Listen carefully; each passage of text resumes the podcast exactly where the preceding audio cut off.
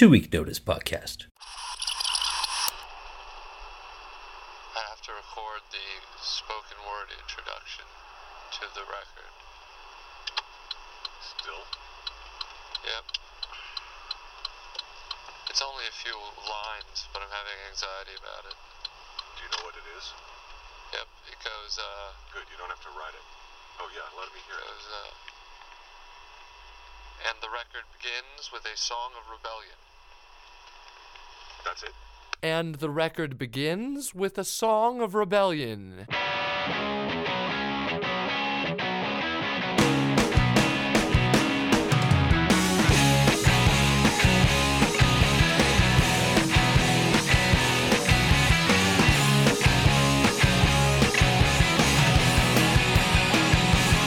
I wouldn't sell my belts to industry. So they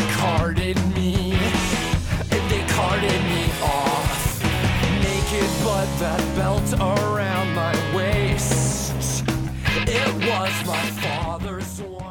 Yo, yo, yo. What up, everyone? You are listening to the Two Week Notice Podcast. My name is Dana B. I am your host. Thank you so much for listening. Come on. Come on. Oh, come on. And next to me is the lovely, the wonderful, the beautiful Natalie. Hi, Natalie. How are you? Hi, Dana. I'm doing well. How are you? I'm good, thanks. Listen, listen. Max Bemis is on the podcast today, right now. That's crazy. Although, as we record this, it is December, what, 5th, 6th, 7th? Seven. Listen, Max and I spoke back in August. Like right now, we're in Boston or Yes, Boston area, right? At the time, you and I were in St. Petersburg, Florida. So just like some notes from the top, here's the deal. I had been trying to get Max on the show for almost a year at this. And randomly at one in the morning one day, one fine August, late evening, early morning, one o'clock, I get a text from Max Bemis. At the time, I had just ruptured my eardrum and I had a fever of like 102 or had just come down from a yeah, fever. it was 104, actually. It was insane. I was super sick and my ear was all fucked up. But when Max Bemis texts you at one in the morning saying, Hey dude, I got some time right now if you want to rip, what do you do? You do the damn thing, Dana.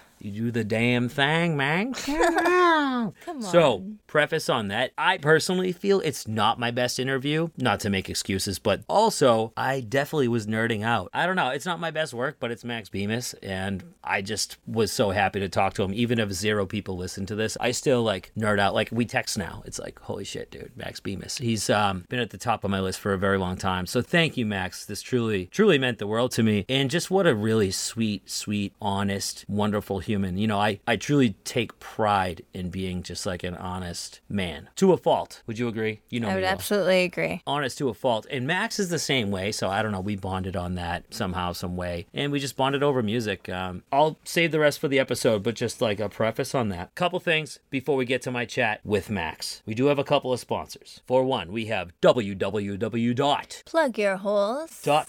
is your one-stop shop for body jewelry, okay? Plugs, tunnels, stretchers, gauges, and more. All your body jewelry needs. www.com Plug your holes. com and for a 15% discount this is what you do you ring in everything you want click on it and at the checkout in the discount box you type in the promo code what's that code natty TWN Pod. you got it baby t-w-n-p-o-d one word smush it all together okay that's for a 15% discount plug your holes. Also the two week notice podcast is proudly partnered up with my favorite festival and yours as always. What festival is that natty? Furnace Fest, baby. 2023 come on Come on. this is gonna be so rad. They're doing the slow rollout again this year so five bands have already been announced. Here's who we got so far. We have the Callous Daoboys, who we just checked out. Neither of us had ever listened to them. They're rad. They're from atlanta. Check them out. I can foresee them ripping in the shed. Can't wait. Also we have foreign hands training for utopia the gorilla biscuits in Between the Buried and Me. And it's not even 2023 yet. Super exciting already. To make it a little bit more fun, what Natalie and I did, we each made our own list. We each picked five bands that we are predicting that will be playing Furnace Fest 2023. You can play along at home or help us keep score. Natalie, ladies first. Who's the five bands you got? All right, Dana, I have Dillinger Escape Plan, Prison, Sick of It All, Evergreen Terrace, August Burns Red, and as honorable mention, I have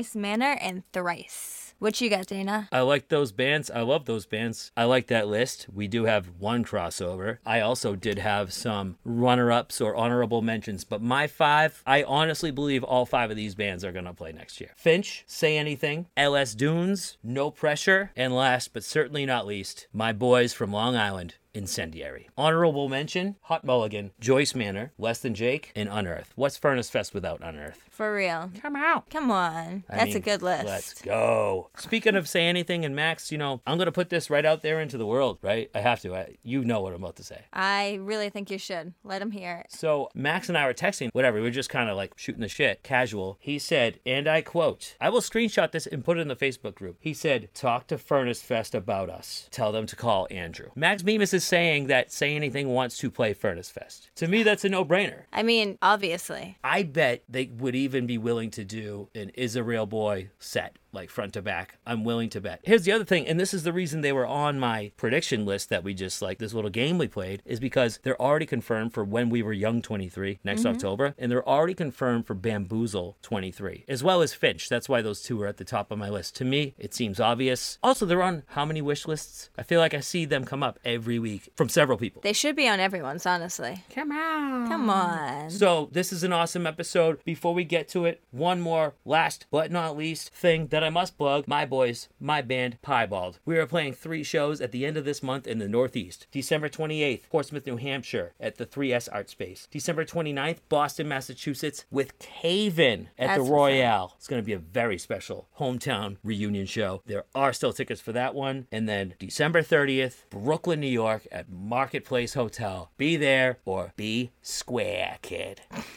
All right, piebald. Uh, What else, Natty? What am I missing, baby? Vermont, Dana. Oh, how could I forget? Lastly, for real, for real, here's the deal. What's today? A week from ne- next week, December 13th. If you happen to be in the Burlington, Vermont area, I am selling merch for Thursday. And what a fucking bill. It's at uh, Higher Ground. The lineup is Thursday, Cursive, and Anthony Green. It's going to be a special show. So if you're in the Burlington, Vermont area and you're coming to that show, come find me at the merch table. Say hello. Buy a fucking Thursday shirt. Absolutely. Come on. All right, Max Bemis, dude, I have so much love in my heart for you. I already did before this talk. This conversation that we had really exceeded all expectations. Um, I feel like I made a new friend. Enjoy.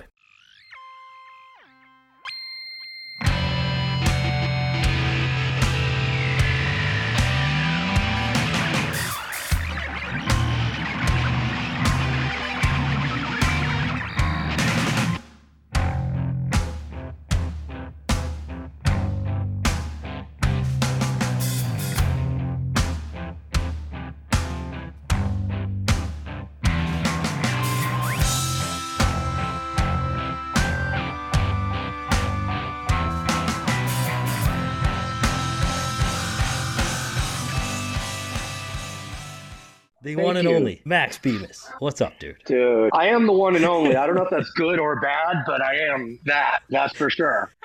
No one else is this, you know, what I am.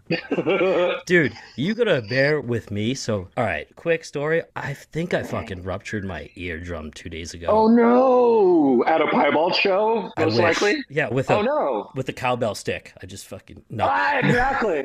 or just being like, yeah, That yeah, yeah. that might be the story that I'll have to tell because that's way cooler. But no, dude, Please, please. honestly, I was out of the shower and I had a Q-tip and I slipped on the floor as a. oh, it's a dude, nightmare. dude, I'm still It's bleeding. Your mom ruins you, warns you about, and you're like, "Yeah, right, mom. It feels so good. I'm not going to worry about getting too deep in there and whatnot." You know, it's like, Dude, I was screaming in pain. It was oh, of course, ear stuff is the worst. It's the worst because then it's like, and when it gets cloggy or watery, and you're like, ah, it's like it doesn't even hurt, but it's just, it's so. uh vital to existence that when it's not functioning properly or if it hurts, and, and that is the worst I've heard is, is rupturing. I think it's something like that has probably happened to me over the years, but not as bad because I've had some pretty fucked up like ear infections, but nothing like I, I would not think that I ruptured it. Did you go to the hospital and all that? No, dude. Dude, I, I'm in, I'm like that too. I would have Googled it. Well, that's what I did. I like called my mom. I'm in Florida. I'm from Massachusetts, Mhm. and I have Mass Health, which was from like the Mm, oh Obamacare thing. God. So all I have is like the only thing I can do that's covered is the emergency room. But even Call doing that, mom. They're like, call your mom. exactly, dude. My ear's still bleeding, and like I was in a quiet room today for the first time. Like, Oh um, my god. just me and one other person, and they were talking to me. My left ear was just ooh, like just. Oh, It's- that makes I- you want to throw up a little bit. So I don't even know if I'm yelling right now. Like I'm going and. You're great. You're great. You're doing great. I'm all fucking disoriented, man. I'm not okay right now. In terms of I'm not. like I'm tripping balls, bro. I don't know if you're there or not. I don't know if it's you or Caraba right now. I'm talking. but anyway, dude, how you doing? yeah, I'm doing well, man. I um I am in Nashville, just kind of on a sort of semi vacation type thing, and trying to get my head together. It's been a really fucking weird few years, and and a few weird few months, and it doesn't stop being weird. But maybe that's the rest of my life. In which case, I'm just getting used to it. That seems to be the pattern, though. Really, is that it's probably just how life is now for everyone, not just me. I mean, I think that's probably everyone right now is feeling weird and like, is this real now, or is this really what it's like to be alive? Because there's just like a weird jump there that, like, I think we got away with it, like in the early 2000s. You know what I mean? Like, it was weird, and like the internet, you know, was invented, but now. I'm noticing how weird it is. And maybe it's age and maybe it's what I'm exactly going through because it is pretty individualized. But I think from what I've heard, everyone feels pretty weird. You know what I mean? Everyone seems to be going through that. How old are you? I'm 38, 38. So you were born in what, like 82, 83? 84. Yeah, yeah. 84. Yeah, I was born in 85. Mhm. I've been thinking about everything you just said. You worded it better than I could. But I've been thinking about this. I think it's a combination of getting older and like shedding your skin in a way. Mm. But then add the fucking pandemic. Everything is. Pandemic and then political weirdness, Yes. socio-political weirdness, the internet still evolving to the point where now it's just getting weirder and weirder and weirder and yet normalizing and you know. I think we're growing. I think that because so. Everything so. you just said hit home for me, but I, I could not articulate it in that way. Because I have kids. I have five kids, and they all are smarter than me. Even the youngest one, who's a tiny baby and is only recently one years old, and like just screams smarter than me. You know, she's she's a lady. So to begin with, she's probably smarter than me. But you know, I just think that they're all processing uh, morally, especially like morally, they're able to really wrap their minds around things in a very like open-minded way that I think I was just like when I was a kid. You know, like I had a pretty awesome childhood to be honest, from what I can remember of it. Like there were parts that were not awesome, but honestly, like I don't remember them very well. And so like what I do remember was really nice and happy, and there was no internet, and I didn't know who like if Donald Trump were president, I wouldn't even know he was. I would like know his name, and I'd be like, he is bad, but that's about it. My kids like knew, thanks to me, to be fair, like they they were robbed of that innocence pretty early on. Where I'm like, there's racist people down the street. You know what I mean? I'm mm. like, that, that guy hates gay people. You know what I mean? So like they, they know that this stuff exists, and yet I don't see it crushing their their will to to be you know happy kids that just are kids, and that's probably my biggest fear is just like wanting them to just also you know I'm not worried about them like learning the ins and outs of life. I'm worried about them experiencing some level of fun and innocence that I'm still striving to have. You know what I mean? Like even I am like striving to enjoy the things that like music, you know, even just striving to have a like a beginner's mind when it comes to music and writing and not be jaded and people and not like not trust people because I've been traumatized, all that stuff. Like I'm struggling, so I project onto them and I'm like, you guys are gonna get let down. I don't want you to be, but you're gonna. I don't say this, but in my mind, I'm like, fuck, ah, they're gonna see so much shit. God damn it, you know, like.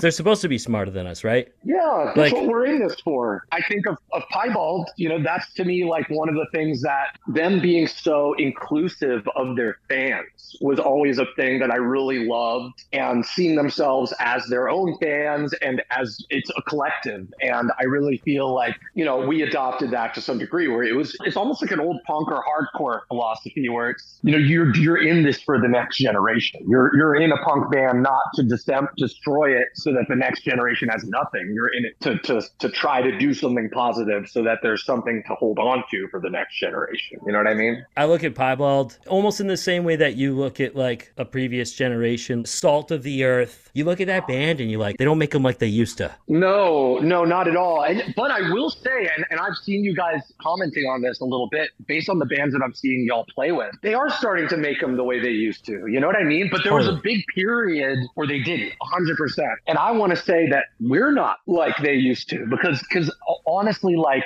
it's funny, like, we both have Rama in common, but like, they had Rama, innocent Rama, and then I had like jaded Rama. But it was only because me and Rama were both jaded, and I was only 19 though at that point. You know, when, when Rama was 19, so were they, and no no one was really that jaded. I think really smart and cool, but not jaded. And then you know, by the time he met me, it was like Rama was at the same level of jaded as me because I grew up in LA. So when I met Piebald, they were starting to see the industry as it stood and being like, "Fuck, this is pretty dark," you know. And and I came into the industry knowing that, and and and meeting people like Piebald was ref- and Rama was refreshing to me because as much as they saw themselves as like they were giving up and they were like getting dark and getting like old and like they weren't all they were like 20 in their late 20s you know what i mean? Like I, they were like really sweet guys and i'm like you guys are cool like you know half the people that i grew up with are 10 times more jaded than you guys and you lived more than them. You've been out there doing your job you know facing criticism facing like the, the ins and outs of being like a poor touring band and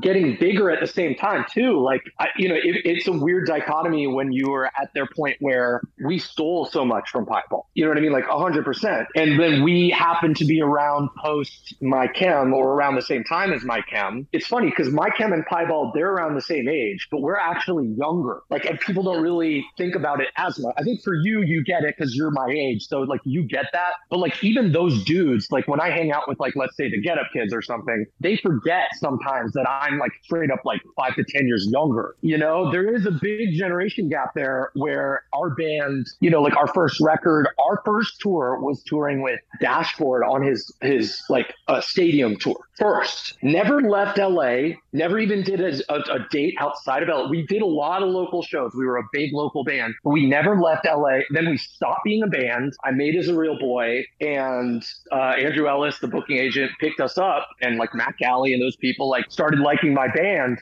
Yeah. but I had I had stopped playing for like a year before that, or two years. I went to college, dropped out, made that record, and they're like, "Go back on tour." They're like, "Yeah, now's your time. Now you can go be what you wanted to be, which was to be like Piebald, to be like Saves the Day." But from there, we didn't suddenly start touring with like Piebald. We got put on the biggest on the Honda Civic tour. I'm just saying, it's like I looked up to them, but without them, it is what you're saying. Without those ideals, I wouldn't have been able to brave high school. I wouldn't have been able to brave being in Say Anything, where that was our first experience, because I could look up to bands like Piebald and Saves the Day and be like, they handled it really well. Like, and just the things that were the, the values inherent in the songs, which are very hopeful and yet also transgressive, like punk as fuck, you know, pretty fucking punk, you know, like lyrics on on We're the Only Friends, especially. Like, it's Oh. very punk. Yeah, Travis is the best lyricist, man. Oh, amazing. Yeah, I don't know how he does it. There's just always a song in his head. Like I, I called him out on that once, and he's like, "Yeah, you know, chances are, if I'm not talking, there's a song going on in my head." Yeah, like, that's awesome. and that's what's great though is that like the fact that they avoided some of that circus, they were involved in some of the circus, but like the fact that they adopted this role as like the golden. I'm not saying they're perfect, like like whatever. If you if you like all of my experiences, and I'm not joking, have been positive, warm, and friendly to the point where most people are not like that. Most people are not that nice. Most people are not that giving. I will say like I'm sure in their own minds they're like the worst person of all time because like we're all neurotic. You know what I mean? Like I'm sure Travis at times is like, God, I suck.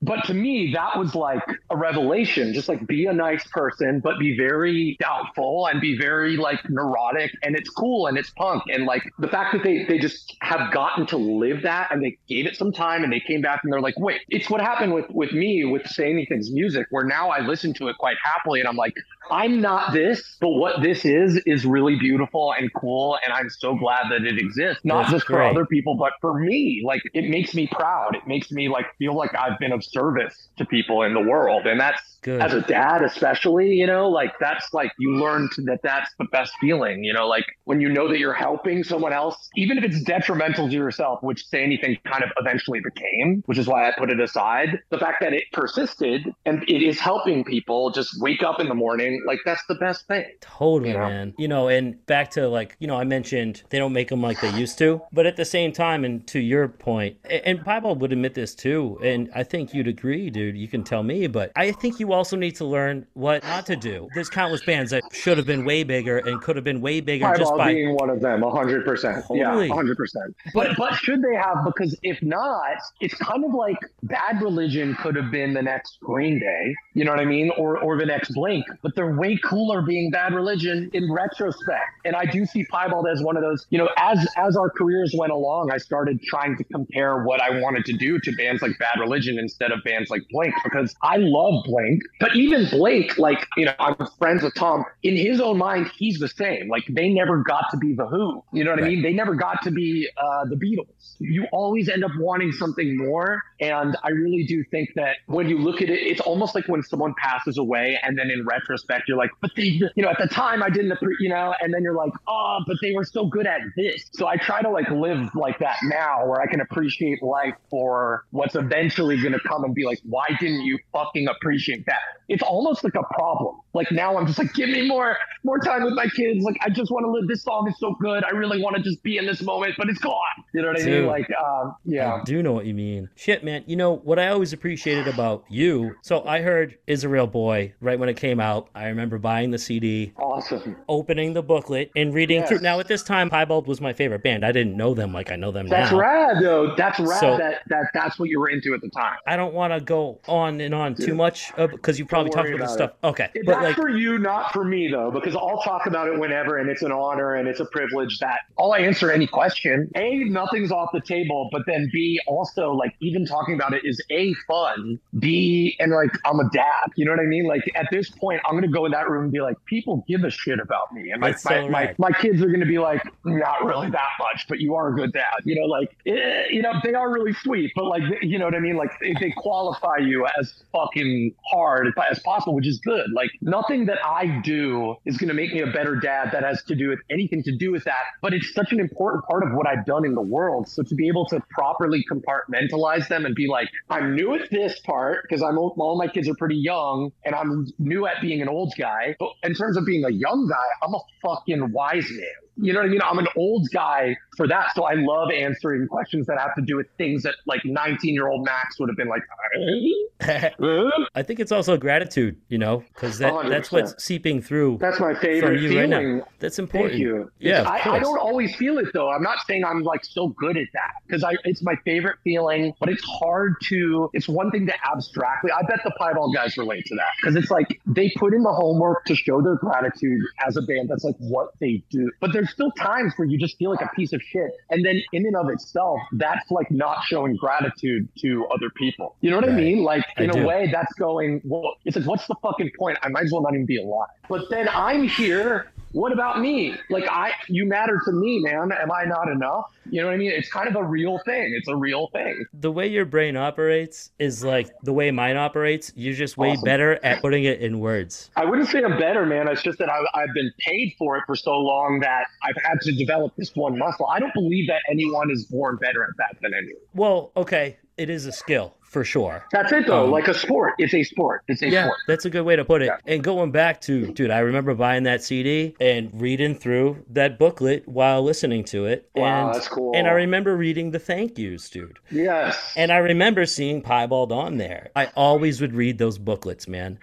And yeah. Going back to that time, I haven't looked at this booklet in 20 years, but I remember Piebald and I remember the list was so long. I was like, I think yeah. he's listing all his favorite bands. That's so rad. I had never seen that. I actually don't remember if maybe the first one had my actual favorite bands. Like it's possible. But I will say, like, as we were making Is a Real Boy was when I met all my heroes, like all my he- legit Oh, heroes. okay. So I would say, like, probably it was real because, like, for instance, I remember Piebald hanging out out with them and, and like, you know, I'm not gonna lie, smoking some weed. So I remember leaving my piece there and being so nervous because it happened twice. It was the most epic thing ever. I was so nervous to meet them. I had never met them, and they're like the Beatles to me or something. That's what these dudes don't understand. To us, at that moment, Totally. you know, saves Chris Conley was John Lennon. You know what I mean? Like, and it's like they were, they all had their little thing to us where they were icons. And so I'm in the room with them. You know, whoever was there with me, Brian Sheffield or something, is like, you know, this guy's the next, you guys or whatever. And I'm like, ah, ah, and I'm tripping. I'm like, I'm like, I'm saying dumb shit. Everything I say is dumb. These guys think I'm dumb. No, I also left my wallet. So I left my piece.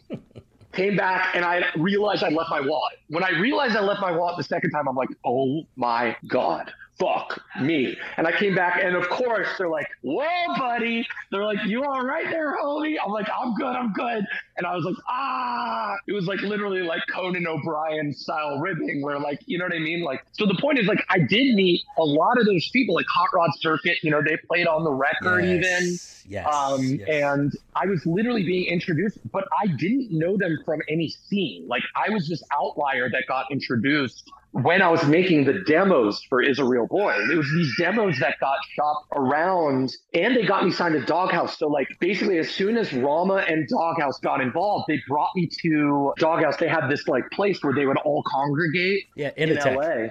Initech moved to LA and Yeah. it was and so basically I would hang out with like the Hydra Head guys and I would hang out with the eyeball guys and the doghouse guys. And then I started meeting all these people. Like just before this, I was listening to Thursday and I was thinking about how like Jeff, you know, just took me to go see the Lifetime reunion, not knowing much about me except for that he liked like probably the demos or is a real boy. But he's like, this kid, like, he's like, it's cool that he likes Thursday. I just want to like hang out with this kid. And so he just took me to Lifetime. And I remember like hanging out with all these like Jersey hardcore people that I looked up to. I was like the little brother of that whole crew. So, so to me at the time, I was like, thank you, Piebald. You know what I mean? Like, Totally. and thank you for your music because because honestly like the whole concept sprung from those bands it was inspired by them but i wasn't one of them it was very much so a comment on myself a little bit but also about what i saw was happening to these innocent guys who were getting sucked into this big corporate machine and it was spitting them out and, and fucking with them and fucking with their rec you know what happened with saves on in reverie all that stuff you know was was happening. And i'm like this is bullshit. Like like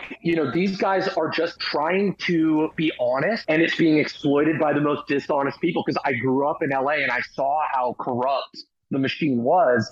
And i'm like oh no now it's gotten to my bands and I'm like, how can I write a story about a kid who can't stop saying what he thinks? And that was the concept of the musical that I wrote about in that booklet was, you know, about a, a kid who can't control. And it is what I'm like. Obviously, you can see it. But like, it was more of a metaphor in that I can control my voice. You know what I mean? Like, I choose to be wordy. I choose to be pretty. I, I do like, I have some disorder where it's, it's a lot, but like, I choose to be honest. It's a choice. You know what I mean? And I feel like those guys made that same choice. But at the same time, some of them, and I think Piebald actually wore it really well, were not prepared for how big it would be, and therefore it became a corrupting influence on some people. And and that doesn't mean they didn't shed it, that they didn't improve after and become awesome again. But for a while, it was like an identity crisis for people, and I didn't feel that way about music until the last year of Say Anything when I ironically returned to that character and wrote about what he would be like now, which is what I was seeing out of a lot of not the piebald guys, because thank God, again, they dodged a fucking bullet. But a lot of people just kept going on that cycle and became really jaded, dark, made really gross, bad decisions and stuff. And so that album was about, you know, a murderer who was sort of based on my dark twin that doesn't actually exist. But yeah, see, that's a whole thing. yeah. Well, dude, you came in fucking hot with that record, man. And Thank you. that record changed the game, man. I you, remember man. there's so many moments in my life that are connected to you, your music, not just that record, but what I always loved about you, Max, in addition to like just saying things that I had never heard before in a song, us being the same age, like But saying you probably said them in life, though. definitely thought them, Right, but right, just right. like I'm like, all right, somebody gets me better than I get myself in some ways, Thank and you. Thank And- you. and- I, of course, I of know course. that experience. But what made me respect you way more even after you dropped that, dude, in defense of the genre, I just love the the camaraderie. Like Thanks, man. you fucking it's two albums essentially. yeah, you brought it is. Yeah, it is. all these is. heavy Yeah. hitters in. And Yeah. I mean it's literally called In Defense of the Genre. I'm all about camaraderie. You can't survive without it. We So- are similar. They're one of the only bands that that is like that. Besides what Say Anything was like internally, we were like that too. And you know that not every band is like that. A lot of dudes hate each other. A lot of dudes are very quiet and awkward. And we were loud and friends with each other and making fun of everything. So I did look up to them for that. this was why one of my favorite shows ever. Again, this was before I toured with them, but 2007. So crazy. Say anything, me without you, piebald. was that the same tour as like Biffy Clyro? No, that was Manchester Orchestra tour. But still, even that, like any of these tours, but that one in particular historically blows my mind. When we got piebald, I was like, what? You know what I mean? Like that's insane to me that we got them. And like even me without you was a huge get at the time. Not to mention artistically, I'm still obsessed and intimidated by them. To mention that that tour happened, I love that you mentioned it because it does remind me that I got to that point. That is further than it's what I wanted. Did I foresee it? No, because I'm a I'm a dark motherfucker. So I was like, I'm gonna just fail and die. But I wanted it. You know what I mean? I wanted to be those things, and it was. Thank you for recognizing. It was in the spirit of camaraderie, not to like pwn these other bands that I looked up to. It was to show them to people and be like, this is amazing. Don't look down on it. Like half the people that were anti emo pitchfork at 2000 are, you know, now they'll sing Piebald's crazy. And for a reason, you know what I mean? Because they didn't even take the time to fucking listen. They didn't even take the time to realize Piebald was better than half the indie rock bands that sounded like pavement. They sounded like fucking pavement. They sounded like built to spill. They sounded like indie rock, dude. You know, they sounded like Archers of Loaf and shit, but better to me, but then with emotionality. So I was like, you don't get it. And now it, it, it did happen. So I am proud that like emo nights are a thing and that pitchfork did fucking turn tail like fucking pussies. I'm sorry. And and go, this is this is amazing. You know what I mean? Or the right people took over, you know, to some degree. But there was a movement really where it was it was seen as as misogynistic. You know what I mean? Like it was seen as misogynistic. Um, because I didn't mind the people like they're fags, they're pussies. Like good, good. Like glad you think that about me because I am motherfucker. Fuck you. But like for the people that were trying to get women's rights happening and were trying to get this stuff happening, for them to look at like the guys in piebald and to be like they're misogynist. What are you talking about? Like you can't tar them with the same brush as like the screamo bands on Warped Tour that were like molesting kids. So I basically was going, this is not the same thing. It's an entire genre. That's like saying rock and roll is it's both a defense of it and also saying it's bullshit and doesn't exist. Because that's like saying every rock singer is like a perverted, dark, mean, stuck-up narcissist. Because rock and roll, like emo, what does it mean? It's it's it's a huge blanket statement that doesn't necessarily mean anything except for to say that. That's like going, you know, Jews are greedy. I can say that, right? So it's like, we're not. Some of us so are. Some of us are definitely fucking greedy. Are you kidding? Like, so like, yeah, some of the emo bands were corrupt and, and misogynistic. Some of the lyrics were pretty dark, but like ours were not. Yeah. Ours were specifically thinking of that. It was, it was done to combat it. So I really did have anger, like tangible anger enough to make an entire record about and called it and to work with Brad Wood, who did Sunny Days Diary and did the mewithoutYou stuff to go like, we could probably work with like some big name producer right now. Brad is better than most of them. He's a big name in indie rock. And he also invented emo because he did Diary. So it's like, listen to how good this dude is. And thankfully, he got some work from it, but he was getting work from mewithoutYou. He got us from mewithoutYou. He got us from Sunny Day. So it's really just like it was already happening outside of me. It's just that I wanted people to understand that I was doing it. I wanted people to know overtly that I'm saying this is not a corrupt group of bands necessarily. I'm saying there's bad eggs in every batch, you know? Yeah, it was pretty rad. And you had baseball before that, but I think generally people would consider that your sophomore album, right? I consider it our sophomore album. Yeah, okay. Personally, but at, at the same time, I don't deny the existence. Funny thing that there's the first album that doesn't really exist, and it's probably pretty common to most bands. You know what I mean? Like, Totally. there's probably like an entire Piebald record in high school putting out their records and shit like that. And Dude, touring that just- like Cave In and shit, you know, which is cool Fuck. as fuck. Fuck yeah, Yeah. dude. That just Yeah. reminded me. I know you'll remember this. So I can't remember what year, but it was like almost 20 years ago. You were on tour with The Bled. It was Say Anything in The Bled. Oh yeah. You guys were coming through the ICC Church in Allston. James, I've had him on the podcast. I think he lost his voice or something. The Bled couldn't Oh, yeah, perform. dude. And, he became dude- a comedian at one point, right? Yeah, He's still doing stand up. James is awesome. Okay. I love that guy. Yeah, he's they're so funny and sweet. If you're not following him on the socials, I'll see him posting real funny. Like I showed my wife something. a bled breakdown. The music would cut out, and he's like, "This is how we do it," and then they'd be like, boom, boom, boom, you know. So he says something really funny every time before the breakdown, and it was something really epic. And I like literally played it for my wife, and out of context, she's like, "What?" But I'm like, "Oh, it's the bled. Like you have to understand their Yeah. thing. Like they were so weird. Like they were like the piebald of hardcore in a way, but they were like."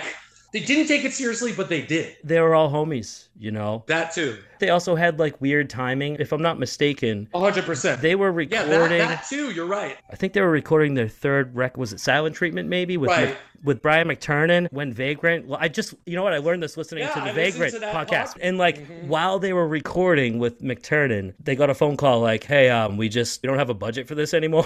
like It's I- common. It was and it- honestly common, and like I expected Yeah. it to happen to us. It It's basically crazy. kind of did, but didn't. We just left the label. We left Sony when that happened. For the bands that were on like Epitaph and Vagrant and stuff like that, I love those labels, but also it was common for them to like get in over their heads on shit. You know what I mean? Because Yeah. when they signed the Bled, they're like, "Fuck, you guys are going to be huge." Plus, we have Dashboard. He's already huge. Let's put a whole bunch of money and make a record with Mark Trombino, and it's going to be as big as my cam. And you guys are going to fucking. You have Galle, or I think, or no, they had Ellis. So it's like, you know, it really could have been huge, and they were so good enough to be huge. They're fucking amazing. And if it isn't, what do they do next? They weren't prepared for like the of that whole thing. You know what I mean? Like Vagrant, I would say. That's what that whole podcast is about. Even you Yeah. know, Rich talking about that. Like we didn't know, like you know what I mean? Like we were making this up as we went along. Is what I take from the label end of it too. I love that podcast. It's so good. So good. Oh my god, it's so good. But the the memory that I was referring to, it was the Bled couldn't perform, so it was just say anything, and there was a lot of anticipation for you guys coming to Boston because you had to drop off that Saves the Day tour, which was going to Yeah, be really big for you. So, this was the first tour since then, since the Senses Fail. Wow, Yeah, that's what I think it was yeah, Saves the Day Senses Fail in like maybe the early November, and you guys Mm-hmm. Early something like November. that. Yeah. Yeah,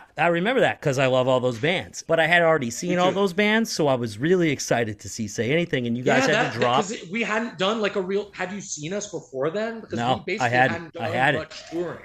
So then, like another year or whatever passes, and all of a sudden you're coming through the ICC church, just you and the bled. I still, till this day, I'm like, yeah, the first time I saw Say Anything was at a church, bro. And you guys, for that show, I will never forget, you played all of Is a Real Boy because you played. We did. you played extra time because the bled That's couldn't so play. cool. You understand this at our age as humans, doing what you do specifically after those shows. I bet you're like, oh my god, and it's like you just have to kind of collapse into a ball for like 45 minutes, reboot, and then you're like, here we go. You know what I That's mean? Like, brutal. But like before, there was no even need to stop. I'd be like rocking and rolling, get on stage, and then rock harder after even. You know what I mean? Like, Totally. so I was like, yeah, let's just like keep playing. Who cares? Like, you wanted to put on a show because honestly, I was super into the bled back then too. So I was bummed that the bled couldn't Oh play. yeah, and, and it was intimidating. They were another like big get where I'm like, to me, you know what I mean? I bet for Ellis, he's like, do you think he'll want to put the bled on? Because like they weren't that big. But to us, they were big. To me, Yeah. I was like you. So to us, it was like the bled. They were like one of the cool. That was uh, Past the. Flask was out, and maybe their Yeah, I, and- I and think the- maybe their second record had just come out. Yeah, the second it was on the second one, which to me found in the flood, which I quote Found in the Flood. on- Yes, yeah, I quoted it on what a on- record, dude. I quoted on my new record on the solo on Max and Mental. I talk about being found in the flood and Last um, American Cowboy. Yes. Oh just god. what a just so fucking album, man. rips. And like Mark Rips, epic. You know what I mean? Like when I heard they were working with him, I was like, "This is amazing." No one like that has worked with Mark Trombino. It would be like if Cave In, when they were heavy, worked with Trombino or something. We even opened opening for Cave In. To me, was one of the cooler things to this day that I still brag about. But it was just opening for them once. But it was still the coolest thing ever. Just to meet them. I smoked weed with them. I like you know, and then like just watched them and was like, what the fuck? Like they're just so good. That scene is just so good. Like that Boston scene, that Piebald and Cave In and Converge, Converge. all those Yeah. There was something in the water, Mhm. man. It, it still will Yes. always Yes. blow my mind that Andover and Methuen are right next to each other. Merrimack Valley and like Piebald, Converge, and Cave In are all from And the then later, like. Hotelier is from Yep. that whole area. I think I don't know. Yep. They're from Worcester. Worcester, yeah, exactly. Great music town is the point. To me, that was one of the places where I looked at it when I was writing Is a Real Boy. It was that in Jersey where I was like analyzing from the West Coast, like what Long Island too. Long too. Island, yeah, yeah, you're right. Yeah, Long Island to me, I think there were For me, degrees anyway. of how much I related Yeah. to the scenes in a way because, like, I loved Brand New, Taking Back, and Glassjaw and stuff. Yeah. But there was something dark about it where I was like, damn, they're really resentful of this shit. I get it because, like, the socio politics of each of those places is different. Jersey was like, to me, like, it was almost like Paris, where it was like really bohemian and everyone was really kind of cool. Like, Saves the Day at the time were like the Beatles, and it was like, but Boston was very like bro, not bro in the bad sense, bro in a good sense, where it was like all the bands were playing on each other's records Totally. and you know what I mean, like Kid Kilowatt or something. And I'm like, whoa, these bands are all friends, and like dudes from Cave In playing on Piebald. It's like, and they were Yep. in the bands together. So I saw it as a really harmonious like scene. Some of the other ones were a little darker in like, I mean, if you just look at brand new Taking Back Sunday Beat, and you're just like, what? These are just some young dudes from like the local scene. Like this isn't. I'm sure it felt like that to them at the time, where Right. you're like, were we're up against right. the uh, like a wrestling match. But for me at the time, I'm like, this is kind of funny. So anytime I've written Right. like a diss song, there's some amount of like, what is this right now? Right. This is nothing. You know what I mean? Like, I what just- are we dissing? I love looking at those old like Boston flyers. It'll be like Piebald, Mm. Bane, Converge, Cave In, fucking ten yard fight, five bucks, you know, Elks Lodge, wherever. Um, And then you have random rad. people like Dashboard coming through and like open. You know what I mean? Like, yeah, dude. it's so cool, you know. And and I just so yeah, I grew up wanting to grow up on the East Coast. I was born on the East Coast. My family's from the East Coast. So I think the people in LA from the East Coast, like the kids of the people who are from the East Coast, it's a very different breed. Totally. um, Where were you the born? People who I was born in Manhattan, but I In left Manhattan. when I was like three and grew up in LA. But like all my friends typically were like, this is like almost like a shitty racist statement about people from LA. You know, the people who come from other cultures or whatever infused with LA, I love. But when it's like when it's too LA, you know, it's I think it's probably like that anywhere. You know, where if, if you're too caught in the identity of your city and you can't like see what is beautiful about other places and take influence it's all about bringing that shit from other places into your and then having that be the new normal because like everyone in hollywood a lot of people from hollywood are like that i was friends with were like the kids of like people who grew up like without money in New York. Larry David like drove a taxi. You know what I mean? Like there's some perspective there. You know what I mean? Like my grandparents were like in the Holocaust and shit. You know, so it's like I feel like I I have a lot of privilege, but it's also infused at least by a knowledge that there is some perspective that needs to be had. And I wasn't rich growing up or anything, but I think just growing up in LA is privilege.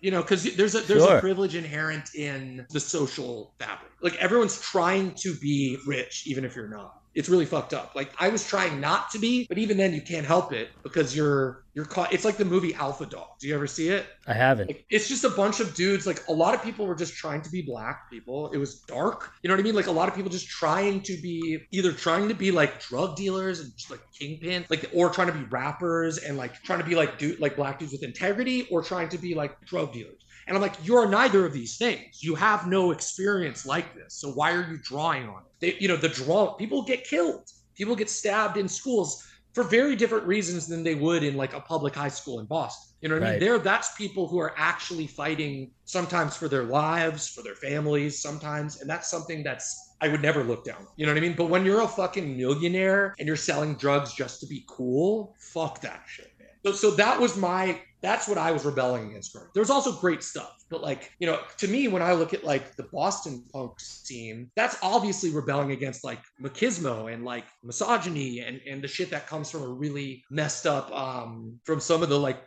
elitism at times, but but mostly like shitty people like those hardcore you know straight edge movement in like to me was invented because there were people who were like smoking crack and like fucking with people you know so that is why straight edge was was born out there as opposed to like in la because then it's legit. Then there are like i respect a lot of straight edge bands i mean i love fugazi and stuff because and i'm not straight edge at all. I'm sober at this point but i'm not straight edge like at all. I have a song uh, i just wrote about not being straight edge even though i'm sober. There's a I big difference. there's a big difference. Not to say that it isn't awesome but it's a whole it's a whole thing. You know what i mean? Like to make that commitment and even if i am committed to sobriety to be able to say that this is what defines me. Like i'd rather say you know, love defines me or no matter what my life was i was always kind of obsessed with like being really honest and and thinking that love was um like a really pure sentiment you know? So but like in Totally. straight edge sometimes you have to overcome that for straight edge. You- like you have to beat the shit out of someone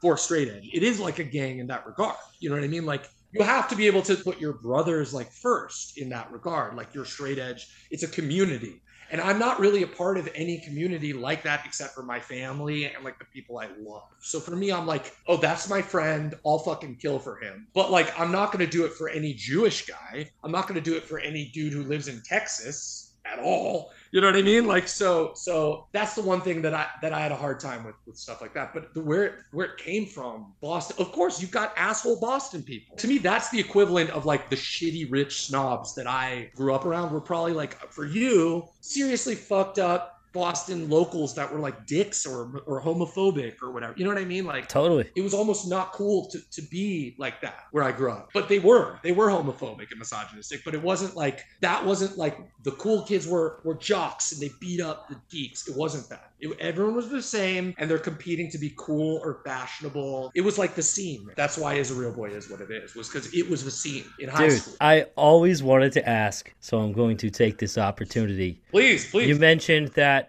you were influenced, I'll say, from Piebald. I think you worded it differently. Oh god, yeah. Beyond. Okay, so the chord signature of American Hearts is the chord signature is the chord progression of Whoa. It's the bridge of Whoa.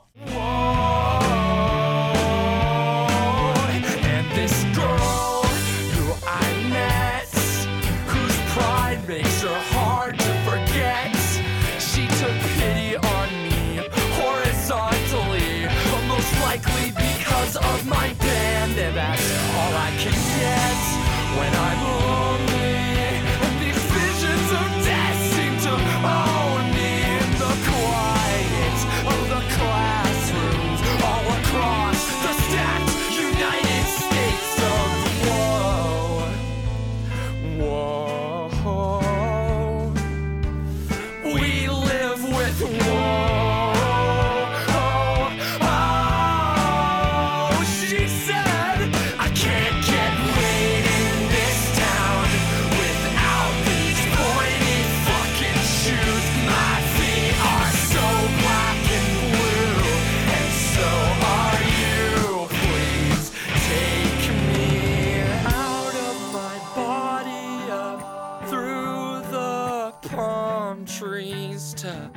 Smell California in sweet hip hop hypocrisy.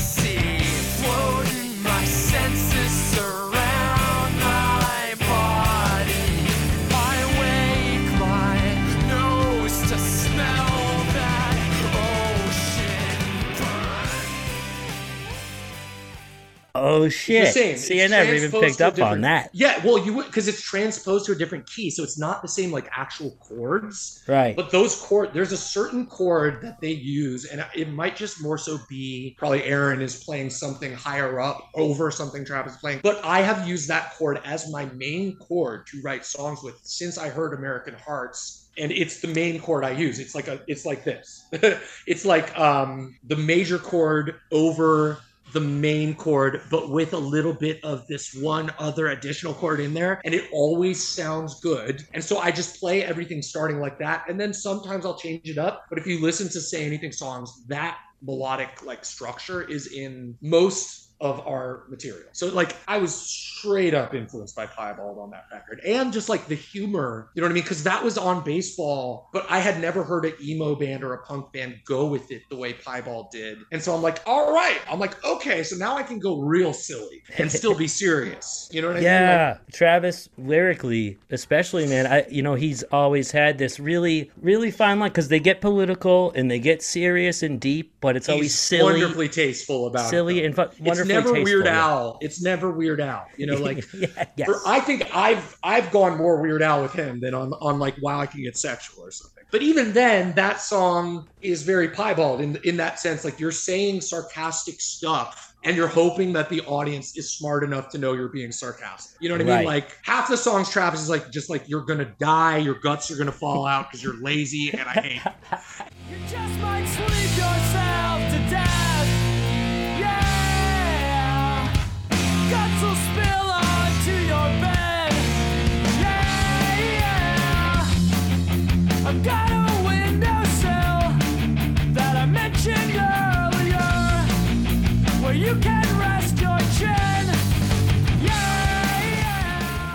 But he doesn't mean that. It's like he could say that to his best friend IRL, and the best friend would be like, You're right, man. I got to get the fuck out of bed. You know what I mean? But like on record, some people, like me, unfortunately, they're like, Oh, you really want to murder that person? I'm like, No, I don't want to actually fucking murder like my, my like girlfriend's ex boyfriend just because I'm kind of jealous of him and annoyed by him. You know what I mean? Like, Yeah. I just feel like he had a really good way of making it warm. Yeah, you know what it even? Questioned it. perfect example karate chops for everyone but us it's so like Yeah, silly exactly. and like Exactly. it, it's it's not violent But it's sincere. It's like technically in that moment, yeah, yeah. you're angry. You know what I mean? Like you're pissed. Like he- he, probably wrote that song very frustrated, you know, and like still had a good enough morality. I struggle with that. I have like an anger problem, I think. You know what I mean? Like I, I think that there are times where if someone is rude or, or mean or does something amoral, I want them to fail in life. Dude And I, right I shouldn't. no but let me ask you this because because i've been thinking about this a lot myself because Yes. right we're the same age trying to like grow and i just catch myself like i'm generally pretty positive but it's Yeah, it's it's, a part of it. constant It's part of it. but dude like It's part of it. there are things that will get the best of me and like make me snap. Like for me, it's Mm-hmm. like when I'm trying to fucking like I don't know log into something and I have to like log. Like it's usually technology bullshit. yeah, yeah, yeah. No, and, and it's just like I I'll lose lose it. my fucking mind. But like, what are your like triggers though? Like, what are the things that like get to you and you're like, why does this keep getting to me? lying, immorality, bullying. When other people, it's either me, especially when it's not me, but it's people I care about. Like if it's my wife, if it's my kids, someone could get fucking hit. And I, I don't, I don't hit people. I don't get into fights. Like I've Right. been in like one lame, tiny physical altercation my entire life. And it was just lame and funny. And it was like me and a member of the band, and then we like made up after but honestly it's in me to the point where it scares people because like i instead of walking away i will say something. You know what i mean? I'll be like if you don't stop i'm gonna fucking hit you. Because like i would. It's not good. It's not good i'm not glorifying it but i do Right. love that part of me only because it's so who i am. And i would look at it as just it's because you're a good person. And so you're like you're so frustrated from life being unfair that it makes you lose your fucking shit. It's that simple. Like, you know, some people call that codependence. Um, I, I did like the 10 steps for it. Like I never had an issue with um with being addicted to any substance, but I, if I do have an addiction, it's that. And I did like the 12 steps for it. And it's like For a codependency, it's basically for codependency, yeah, because it's like a lot of the times it comes from like if you're in the fa- family of an alcoholic or or you undergo any kind of abuse or any kind of Yep. um, shit early on where you're made to feel victimized. You want to help people, but it also makes you angry innately at the people and, and, and feel threatened sometimes that like for me at least that people have a bad intention. You know what I mean? Like I'm like I'm very careful now because I've been abused. You know what I mean? So I'm like, all right, what's this going on? Are you fucking with me? Are you fucking with her? Is all we're all good? Okay. and then I'm like very happy, you know, like, and then I'm just like Gandhi. But like, it all has to be very like, we're all being nice, aren't we? Like, let's be nice. Yes, You know what I mean? Like, I could see the piebald guys being a little bit like that because like they only surround themselves with, or tend what I've seen, like they hang out with really nice people yeah, and like tend to stick with nice people. But if you if you you know whether it's the, your job or or friends of friends and you're kind of dealing with bullshit, you're gonna end up just like, what the fuck? Because I'm so used to nice people. I'm so used to people who are just honest cool, humble. You know, like why are we not all like that? But the world isn't. The world is broken. The world is greedy to me. Like the fact that it's it's what American Hearts. It's such an amazing, influential song to me because it's it fucking captured how I felt when I would walk by homeless people. When I was 12 years old and I'd be like, Mom, do we have a dollar? And my mom, God bless her, would be like, No, no, no, don't talk to that person. You know what I mean? And I'm like, Why? Why? That's fucked up. Look, look, look. So I really feel like that creates that dynamic that there are homeless that the, there are people suffering and we are in a place of privilege it just creates a weird or we're suffering and someone else is a, it's just it shouldn't be like that in my opinion. I, I am sort of a in my heart an anarchist or, or communist in that way that i think that in an ideal world and it's going to take some time. I'm not like throw it all away right now fuck everything but i do think in the future we would all be stopping to see you know the person with the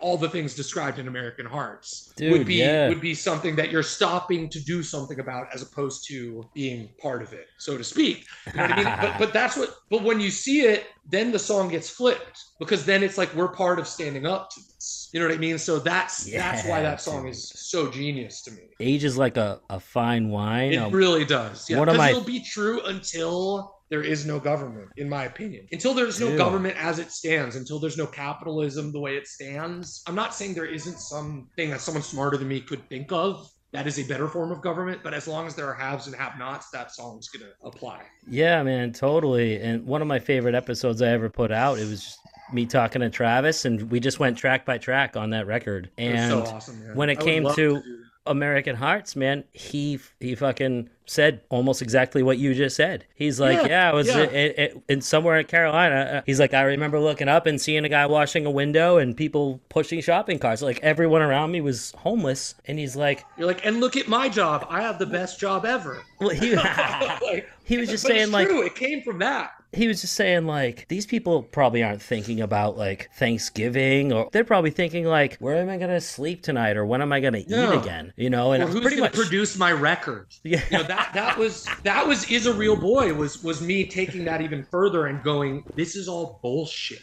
Yeah, like, dude. like at least the bullshitty part. I, I was too far then because I was in a bad place. So I was like, like what you're describing when you know the login goes wrong or something. I was like, fuck every. I was very angry about all that about music because there are some really good parts to it. Like there's just people making music and it's beautiful and people, Totally. it saves lives. But I will say there's so much of it to this day that is a dark, nasty cesspool of hell. So so if you're immersed in that, like I imagine Travis was at the time, because it was like even though they hadn't like broken out, like they had to some degree, like because in the scene at the time, and you could probably tell me more than I knew, they were like the next big thing in a way, because they were touring with Newfound Glory and Saves the Day and all that Yep, stuff. And then it was like go in with a big producer. This could be as big as Through Being Cool. This could be as big, sell 50,000 records and you could be on a major label. It Yep. starts to come up. Like Get Up Kids on that podcast talking about how like they wanted to be on the major label. So did we. Like, you know, but then That's you it. look at the the window washer and you're like, wait a minute. So like that was me as a real boy was me reminding myself the entire time, like, what am I what is this? You know, like me me and woe is like me just looking around in an art gallery or imagining looking around in an art gallery and just feeling so uncomfortable because everyone was so full of shit. And just Yeah. like everyone, there was a social hierarchy, and everyone was like trying to be cool. And I'm like, guys, there's people dying. Look out the window. There's people fucking dying right there. What are we doing? And I couldn't help but but but play into it because I want to be in a band. You know what I mean? Like I want to go to college. If you want to go to college, you have to deal with college type people. If you want to do this job, you have to deal with these type people. But that's only because, in my opinion, the way the government works. Everything's about money. So literally, Yeah. you can't avoid that. And so even when you're like stubbing your toe or you know the ear thing or the it's Yeah. all in some way related to like fuck. And also, I'm kind of broke right now. Fuck. You know what I mean? I don't want to go too far down this road, but you're absolutely right because, like, yeah, if I was in Australia and I fucking did the same thing with my ear, I would have already been seen by a doctor and like That's what I shit mean. would have been fixed. That's what I mean. It's all Yeah. yeah, it's all fucked up, man. But Yeah. um going But back that's to not even political. Like, because I live in Texas and, like, you know, I relate to a lot of people and they're not just like leftist people because it really is just a matter of whether you see that or not. You know, I'm not saying that all the solutions are out, trust me, but I will say that, like, it's a start to just see that as an injustice, you know, to see, to see everyone should be okay. You know, everyone should have the right to treat their illness when we have the cures to things when people are spending money making machine it's like it's just a cheesy hippie sentiment that is true. Like there's a reason why the beatles were big. You know what i mean? Like it was real. Like that hippie shit is real. But then there was a bunch of bullshit that came with it you know? So Yeah, dude. it's not political i don't think that you're you're you know like I, don't worry. Like i'm the same way. I'm like i'm like i'm not trying to be political but also do we not have common sense? But fucking yes. jesus Exactly. People shouldn't have to put a second mortgage on their home because they have a Exactly. serious health thing come up. Like that doesn't make any sense. yeah and i've gone through it over the past few years in a way Brutal. that you know i never had you know like i and and it's surreal it's surreal to be living in that reality like and i'm not talking about having or not having money because i've been all over the place with that my whole life it's really more like when the system fucks you and you see it fucking you like socially environmentally all these things. And thank god we're doing okay. We, we kind of clawed our way a little bit out of what we were going through. But once you see it there's almost no one seeing it in a way. You're just like okay oh god. It makes you even more kind of on edge like you know but that's why music like this is is important though because it does take you back to you know that sentiment that you can do something about it. And you can you really can do something every day to combat that whether Yeah, it's dude. like just being nice to the next person or or just like giving to charity. You know what i mean? Like literally you're doing one concrete thing. So anyway yeah no, you, I think you hit the nail on the head. And just going back, like you mentioned, Hot Rod Circuit, another just amazing band that everyone needs to know about. You know, like um, I actually just sold shirts for them um at the one of the Vagrant things in Worcester. yeah oh my god uh, that that so- i wanted to be there so bad Jay and um, Jay and uh, Portman are going to come on the podcast. I can't wait. I fucking so love amazing those guys. That's- love those love guys. jay They're so Love rad. I, yeah. I, I, Mike, Mike, I don't know as well, um, but he's really sweet and cool. yeah, dude, that Because he wasn't in the band at the time. Uh, Dan Duggins is amazing. Um, He's drum but- teching for but- Billie Eilish now. He's Well, doing. I know it's he's so doing cool. big things. dude. yeah. All those people you like check in, you're like, oh yeah, he's just like produced the new like Billie Eilish record. Like? Yeah. Um, and so, but no, Jay Russell is one of the best people of all time. But- sure. oh, I still talk to him. Fucking Yeah. man, dude. Have you heard the Split Coils? His uh, it's No, his- is that his new proj? Yeah, yeah. Uh, they they opened for they opened for Piebald um, on one of our holiday shows. I'm sure they're amazing because he has such yeah. a good voice and so rad. I'd, I'd love to hear more of like him songwriting and being a lead singer. So That's Yeah. rad. Shout I out remember to when he had, uh, Coils. That's amazing. I'm gonna check it out. Yeah. Send it to me if you send me I other will. stuff. Send me that too. I definitely just to remind me even to listen to it because I always like sing his parts on Hot Rod songs. Yeah. Um, but shit, man, you know, I just think it's really rad. Like when a band, like whether or not you want to be Max, you are, in my mind, like one of the leaders in in the scene, so to speak. Thank you. You know, like- I like- would want to be that. I don't think of myself as it often, but I would because I'm so. Pre- I would say Travis is. I would say you know. Totally. Say there's there's almost like a Mount Rushmore there, and and the other people I would put on there are really cool, talented people that I look up to. So that's really sweet of you to say. Like I- I, don't I'd- not want to be that. I mean- awesome. Fuck yeah. I mean, I guess in my mind, I look at you had incredible success. You're still very successful, and just just the legend that you left. And going back to what I was talking about earlier, right? With thanking all these, you didn't have to thank all those bands in that CD booklet or that in the defense of the genre record. Just, yeah, just, yeah, you're just right. really I mean, focusing on that. Too cool for it. I could have definitely been too cool for But- it, but I couldn't have morally at all. But- you know what I mean? I do know what you mean, but to add to that, and this is where it's really right, and this is the stuff that will keep a band like Piebald alive right now because I mean they're writing new songs, which is exciting, but you know they all got different jobs and shit. But That like is fucking when exciting. Dashboard Confessional took us out on tour, like because Chris Carrabba's like, I want to watch Piebald play every night, and Yeah, exactly. like yeah. or New Found Glory will add us to a show Mm-hmm. or something like this is a long way of the point I was trying to make is that tour I was just talking about. You took Piebald and mewithoutYou. You didn't have to yeah. you didn't have to. do You could have probably taken anyone. You were you were fucking in your prime. Uh, Like why I don't know. Maybe anyone I'm sorry. Sorry. Let me rephrase. Not prime. You were you were fucking ascending. You were you Thank were. you. You know what I'm trying to say. You were. In a way, but it, I was so there that like that just seems like a mixture of the beginning and the peak all those things in a way, like anytime someone talks about a show, even like we did South by Southwest for Oliver Appropriate. So it was our last album, but Trail of Dead opened for us. And or or whatever was on the same show. And I was like, this is fucking surreal. Like, there, I have a tattoo. I have a fucking Trail Dead tattoo, and the guy watched us play, and I'm like, he just thinks I'm a dork, right? You know what I mean? Like that. That's always my default, and then I have to literally logically remind myself that, you know. And then I became friendly with him. He's a sweetheart, and he liked my band, and I, I would never have called it though, and that is humility to some degree. Like, I'm not, I'm not the most like amazingly humble person, but but I'm humble enough to know that like it's good to be fucking humble. It's good to be Yeah. as humble as you can fucking be, and genuinely so. Not like uh, I'm just a guy, man. Yeah. Like really, you have to be weirded the fuck out, and then you're gonna keep and and you know to bring it all around to Piebald. It's like they are weirded out. Like they're weirded out, and they're so happily weirded out. Like you can be happy about it and grateful and weirded out because then that's how they avoid false humility because they're like, this is the fucking shit. You know what I mean? Yeah. They're not doing like the New Found Glory Festival and going like, like who are we to be here? We're just some, you know, ugh, we're different than this. They're like. Fuck yeah, we're gonna win fans, and these Yeah. young kids are gonna like us who may not have heard of us, and the people who have heard of us are diehards, and that's epic. You know, like so, like to me, I look at Say Anything's whole career now like that, and as a writer in comics, oh my god, I mean, I went into it like that now, so it's like starting starting a career with that mindset is so much better and more fun than starting in music, because in music it was like we all had a chip on our shoulder a little bit to be like a competing with the other bands b just being a musician in the first place because you're seen as sort of like a burnout you know? But with comics i come in and i'm like you like my band and you're like an executive at warner? You know what i mean? I'm like what the hell is this? You know what i mean? Like, this is a whole new level of what the fuck you know um and it takes you out and, and it does in a very sad it builds you up and it brings you down because you're then shown I'm nothing in this. You start to understand why people use like the really annoying like hashtag humbled because it always really annoyed me, and it's it is kind of badly worded. It's it's wor- it's used very terribly, and people are not using it correctly. But I think what they're trying to say is when you meet like Jay Z and he's like,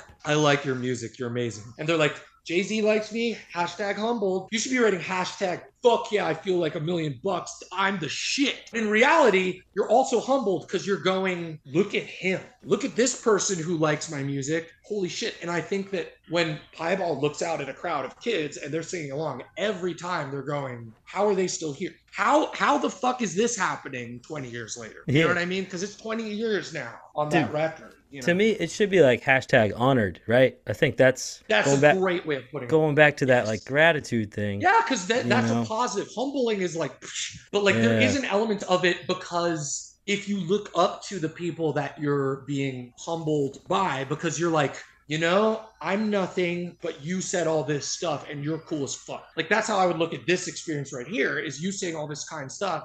I'm like, this dude's cool. Like, how how does he like me? You know, if it, it implies insecurity at the at the forefront. You know, it, it implies like walking around being like, I don't know if I'm worth anything, which is true. It's a lot of Yeah, people. but you know dude, I mean? there's a charm in that, and there's a comfort in that, and that is what I always found in that fucking record, man. It was just like, Thank you. you know what I'm trying. I can't even word it, but I, I think that makes sense. Well, it just is me. It- It's just because it was my voice. Like a lot of the things I'm saying, like we discussed, are not true. Like Molly, you know, Molly Conley was not a person. You know, I wasn't having rough sex with anyone. I think I was like closer to being a virgin. I'm not lying. Like, you know what I mean? Like, I'm not saying I was a virgin, but I was closer to being a virgin than someone who had had a bunch of like crazy sex. And I was just like, look at our, um, look at what we're doing. Like, a lot of this is just because we want to impress girls and make money. Let's at least be honest about it. You know what I mean? So, so and, and I'm like, it's not a good thing either. You know what I mean? It's not a good thing. This isn't something I'm proud of. I'm only proud that I'm being honest about. it. I don't think it's a bad thing, though. I hope you don't see it that way.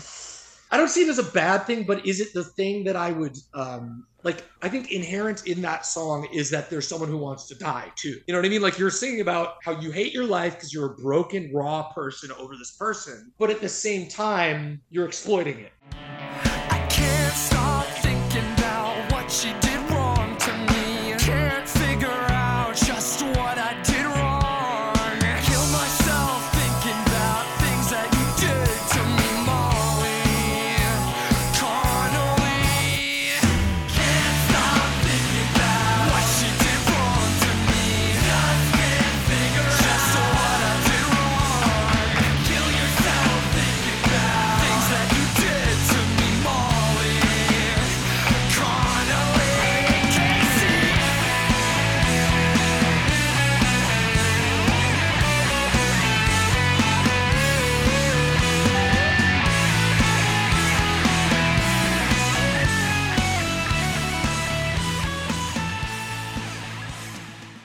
It may be a slightly unhealthy thing. It was reminding myself to always keep it in perspective because it's like I'm still a broken person. You know what I mean? People are paying me for this, but I've got to be careful. I've got to appreciate the fact that they're paying me because essentially it was it was it's cool. Like actually, uh, Haley, like from Paramore, did a thing on Molly Conley, and I'm and as like a female, all up in the scene, and her choosing that as a song to feature, Yeah. it made me so happy that she got it because like the fact that girls got it too, it was basically going, yeah, like sorry, this is what like a lot of the dudes up here, that is the truth of them, but without irony, without any kind of knowledge that that's what's happening. Every time I would step on stage and I'd see like a cute girl in the audience, and I'm like, hey, I wouldn't be like, hey, I'd be more like, ugh, you know what I mean? Like, like maybe a smile or something, or or trying to see them less like a cute girl and more like a person. You know what I mean? Like, so, so, but there were plenty of people who never even had that thought. You're a gentleman, dude, and you have respect. I try to be one, and I'm not always one, but I appreciate it. You know, but that that's what I'm getting out of it. I don't know. Um, Thank but you. It's, no, I no, know I, what you mean. I, I, I, am like by actions, I, I would like to say I am, but you know, we all are dark. That's the reason why that that record I'm not ashamed of, and I love it because it's like we all would see, or anyone who likes cute girls and is a single guy and looks out and sees the cute girl is going to be like, wow, a really cute girl. This is awesome. She seems to think I'm cool right now. She may not even think I'm cool. She might just like the song a lot. You know what I mean? And it's like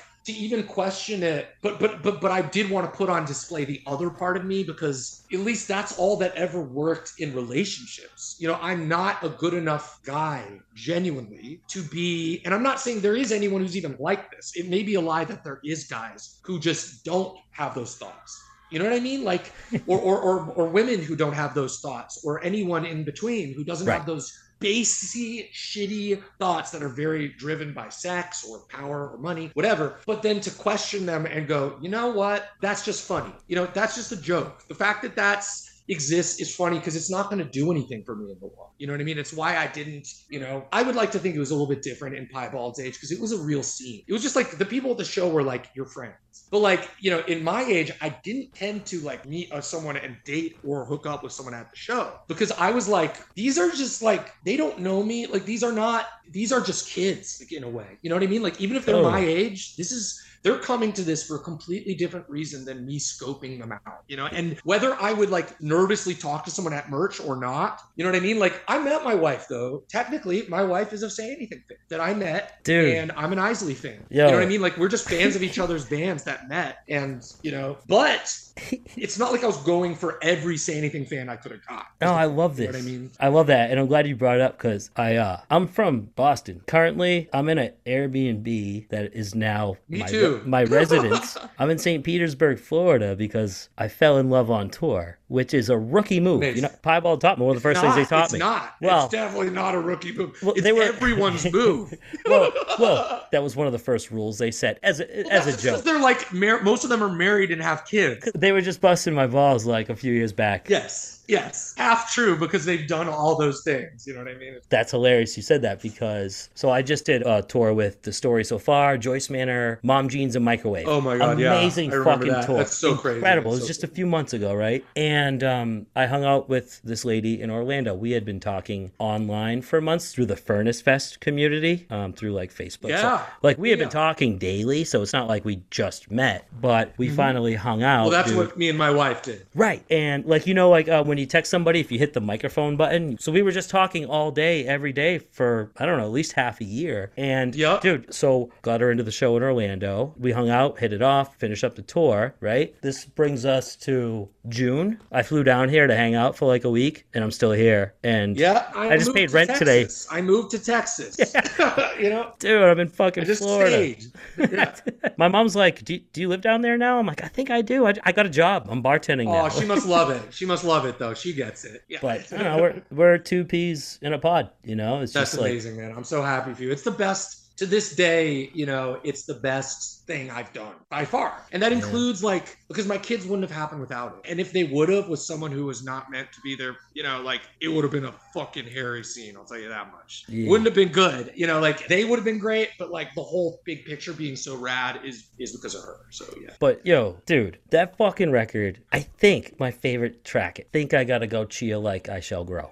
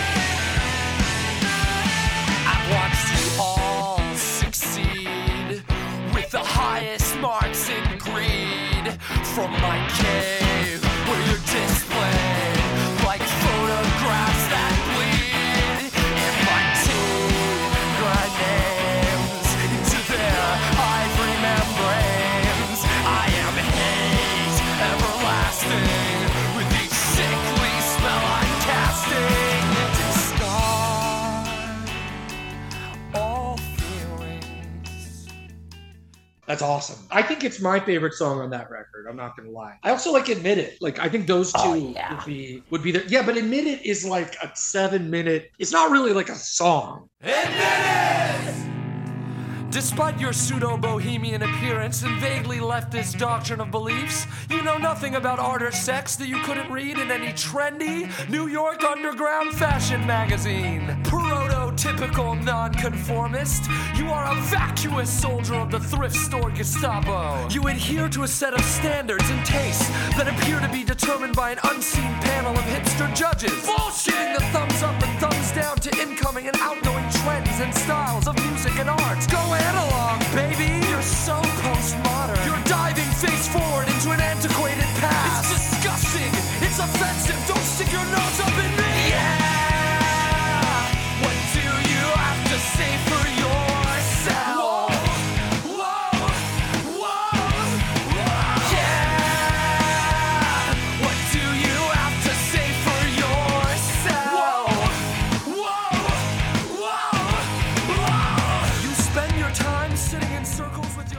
That song individually, awesome fucking record closer, Thank and that No, Chia is That- my favorite for sure of the of Like, that and you know what? I never thought of this till now. Chia like could have been the album closer. Like that's kind of a closing epic. Yeah, you're right. It would have Finisher? been, it would have been like it has a similar ending. And, and it's almost there. It's like track 11 of 13 or something like that, I think. hmm I got it right here. No, like, it's- Chia like, I want to know your plans. Admit it. So it's a Really, Dude. Oh, I forgot that. Now, admit it though, that that's what's cool about this. So, it's a masterpiece, dude. Going from Chia like, which could be the ending. It's pretty epic in itself, and then you go into I want to know your plans, almost like a like a butterfly Pinkerton like I soft all ending. that though from like from those bands. I'll remember you till I die, until I rot. You're what keeps me believing the world's not gone dead. Strengthen my bones, put the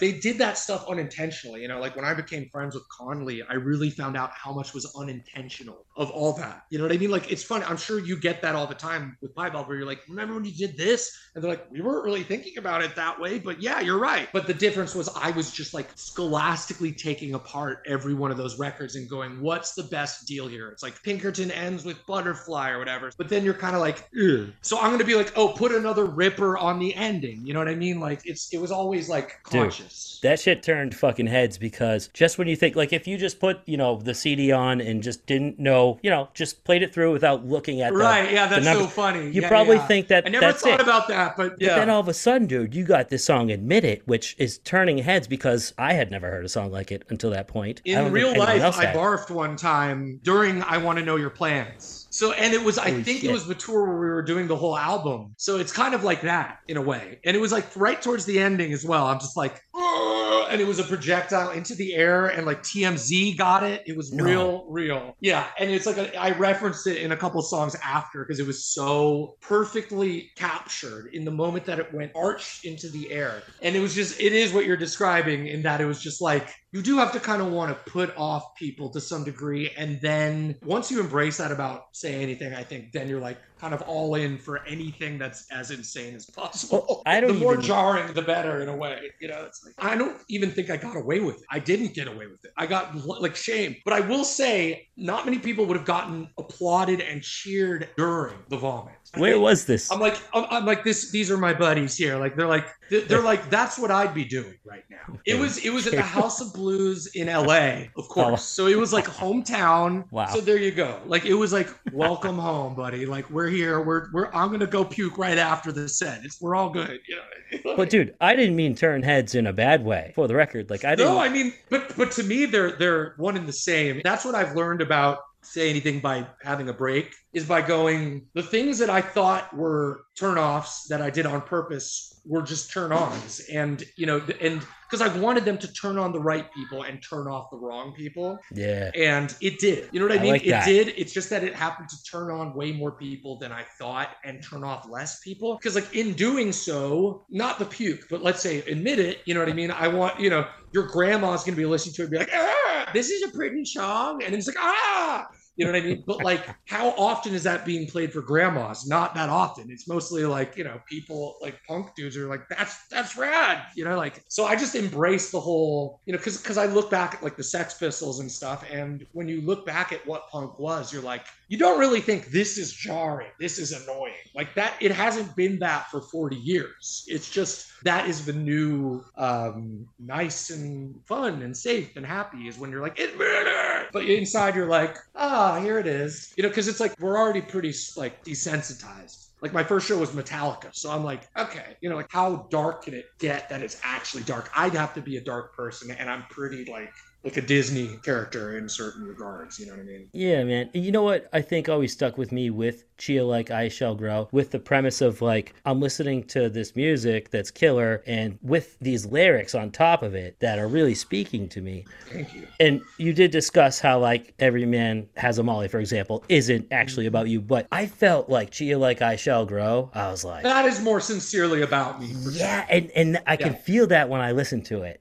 The stars scar my ceiling. Whoa,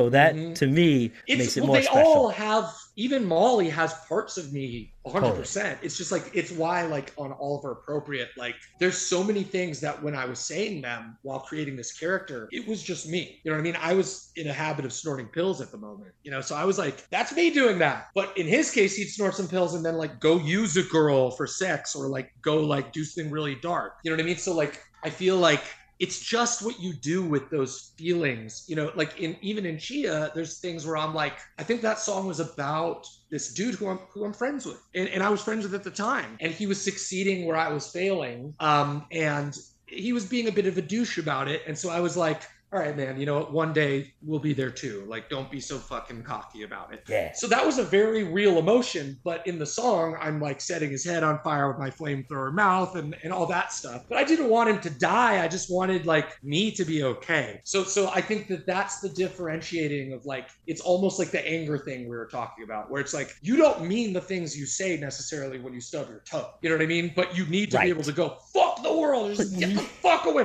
Like someone will go up to you and like, are you okay? And you're like, don't fucking talk to me. Like, why? You know, like there's no reason why we don't want to be talked to. But in that moment, you know, you need to be able to capture it. And that's what say anything is to me is like you need like I've needed it over the past few years just to like play the songs on live streams and talk about it because it's like I've had this fucked up shit going on. So I'm like, okay, I now see why because it had been a minute for me. As you can see, it's like falling in love is such a wonderful transcendent feeling Yeah. that it makes that period of your life very surreal when you're like a dark character or like going through dark times. And so like when they come back after, it's even more surreal because you're like, I'm still here. I'm sitting with my kids and my wife, and I am grateful and I am happy, but I fucking despise the world right now. Why? And I don't despise my kids. I just hate everything outside this fucking room right now. I want it to burn. But then you're like, no, wait a second. No, I don't. What the fuck was I thinking? You know what I mean? So yeah. Dude, what is No, I know exactly what you mean. I, I don't it's ju- it's normal human emotions, man. You know, it's to me, it's normal hilarious. human.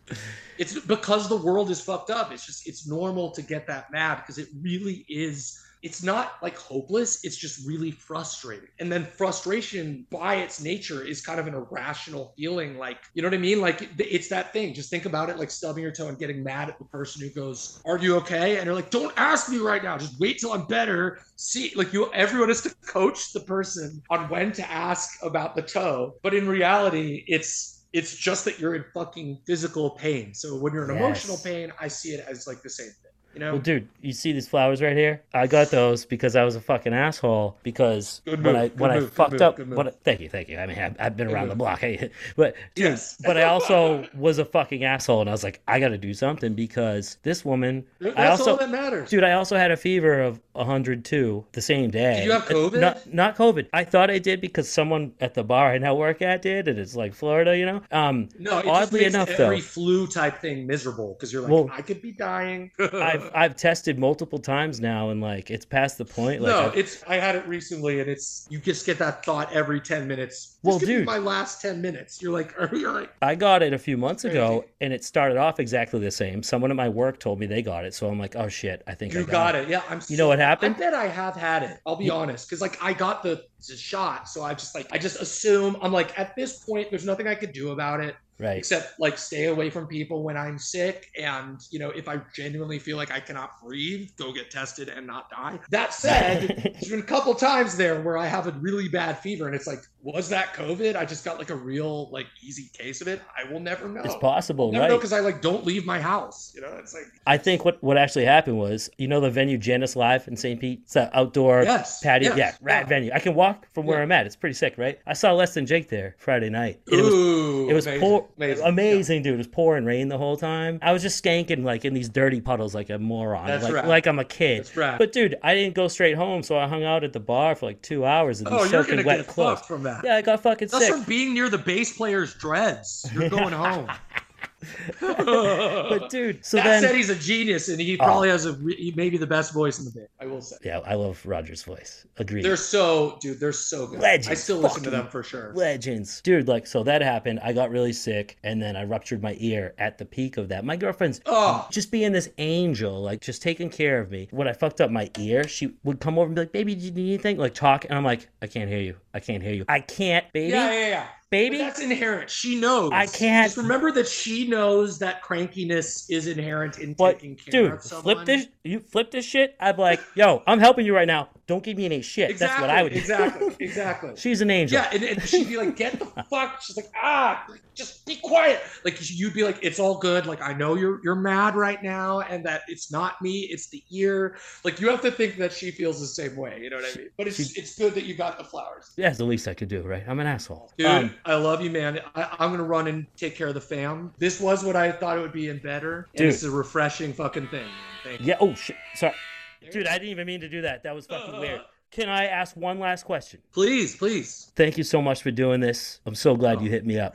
All right. dude. Of course. You've been through a lot. I want you to plug stuff. You've been through a lot. Ooh. Dude, pitfalls to avoid like that you've learned over the years and like Yes. advice that you would give to, you know, Max when he was 19 doing this Mm. shit. Like knowing yeah, what you or, know or now. like I tend to meet maxes who are now like 31. You know what I mean? Like those are the maxes now because they're like grew up with my band hardcore and they're like I would say like to anyone who's basically every decade up to this one has been really difficult for a different reason and it's like it's an evolution and it's I think it is really important to keep in perspective that it is an evolution and as long as you stick with life and stay alive there will be a point where you look or or if you're having an anxiety attack or if you're in a breakup or if someone passes away like you're gonna get to a point where you feel good and then there'll probably be a bunch of other terrible shit and then you're gonna feel good and then you're gonna feel bad and you're gonna feel good and the goods make it worth it period because then you die. So it's like you die and then there's no more bad times. For all we know there's no there's no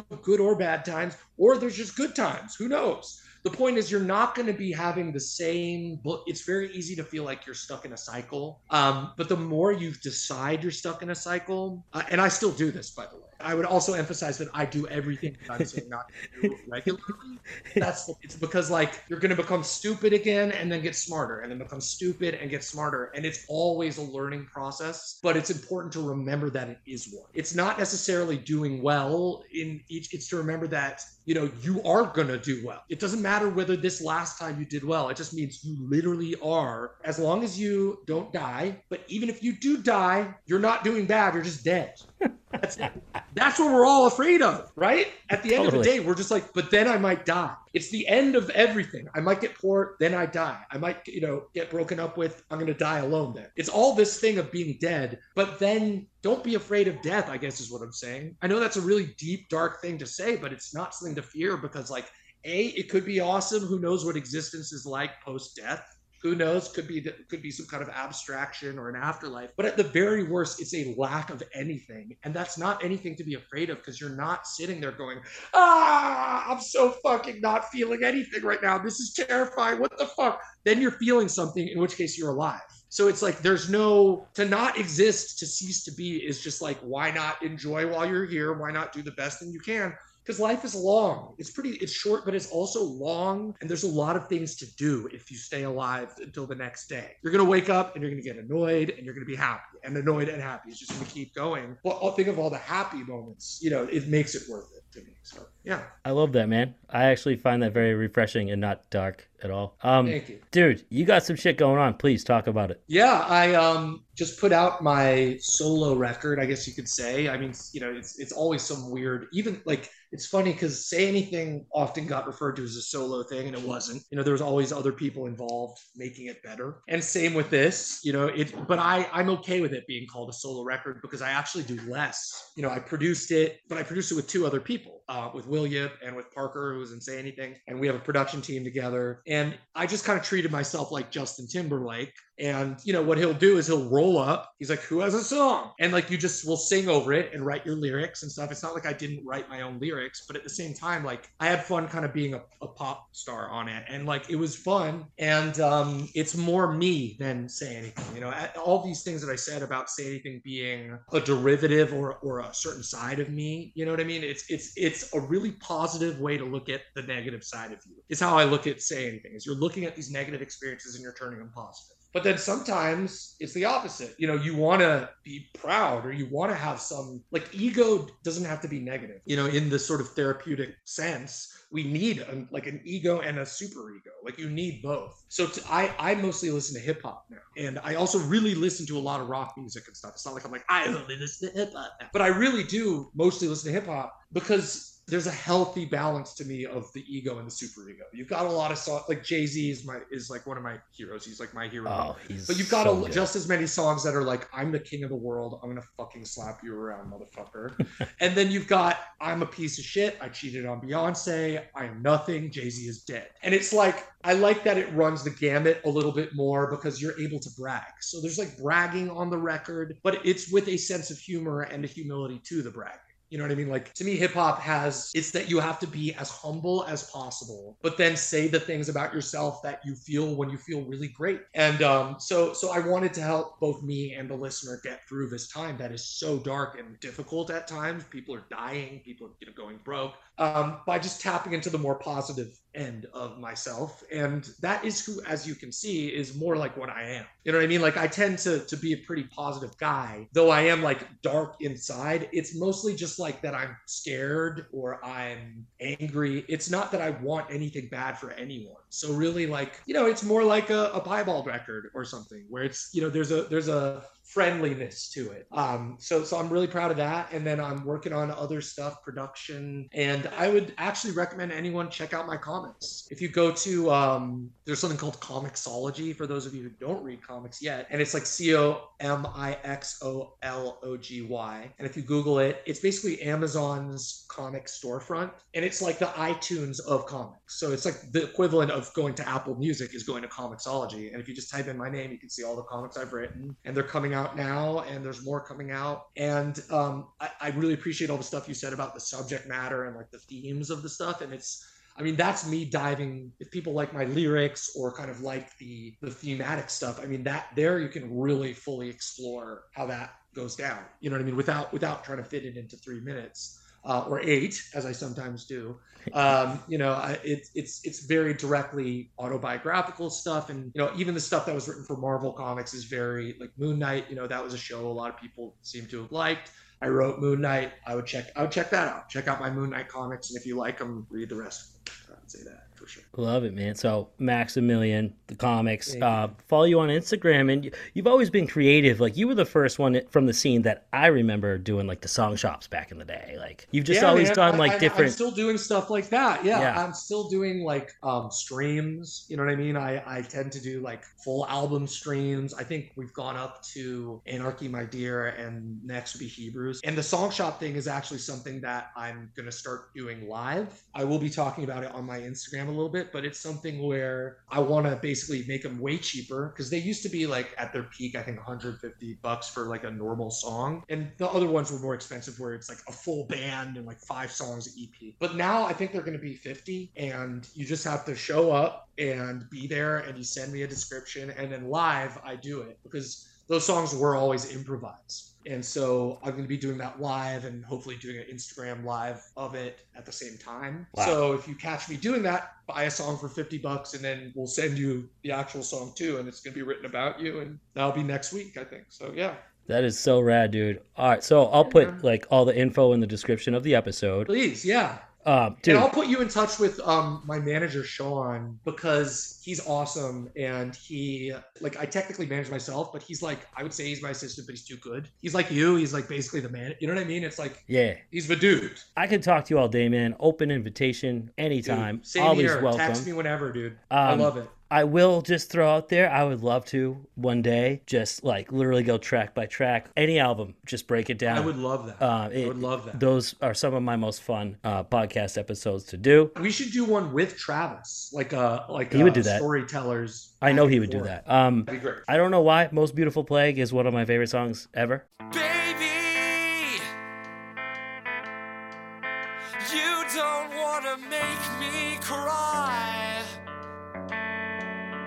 or I will fill you with the emptiness inside.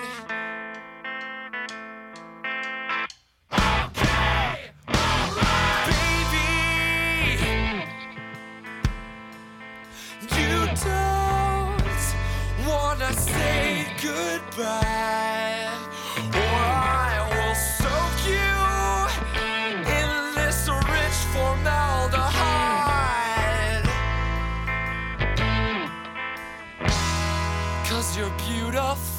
tonight,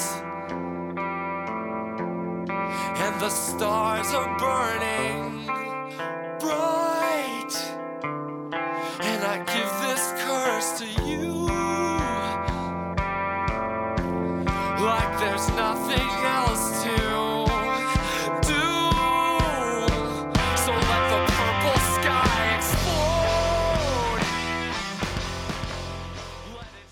It Thank No, no rhyme That's or so reason. awesome. It's just a fuck. I feel like it's I, an un- I was thinking of doing a was a real boy like stream, or more so adding it as a like a because I haven't technically played those songs on one of these streams. But now it's funny. I'll only play WoW. I get sexual with my wife singing it.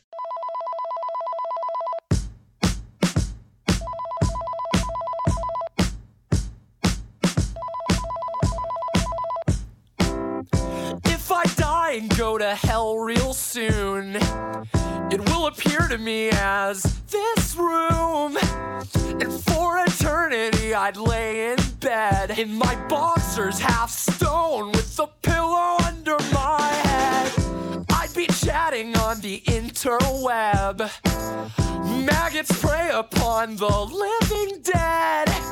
I had no interest in the things she said on the phone every day, all permanently in the hay. I called her on the she touched herself. She touched herself. She touched herself. I called her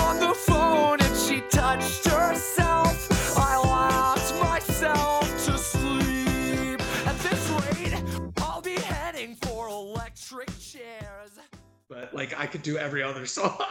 I was driving over the, overnight for the story so far a few months ago on that tour. I was listening to Two Tongues Oh, self-titled that's so fucking. Love it. So there's a million things Dude, I I, still could, I listen would. to it. It's a fucking masterpiece, dude. I love listening to stuff where I'm less involved too, but I'm involved. It's great because I'm It's- like, ooh, I can justifiably rock out to this because I didn't play that one part. You know what I mean? Like I'm like, Rooting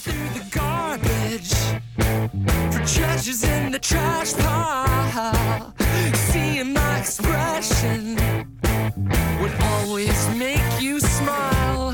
Please don't touch my phone book. My friends are getting pissed off. You wake 'em in the morning, acting like a jerk off.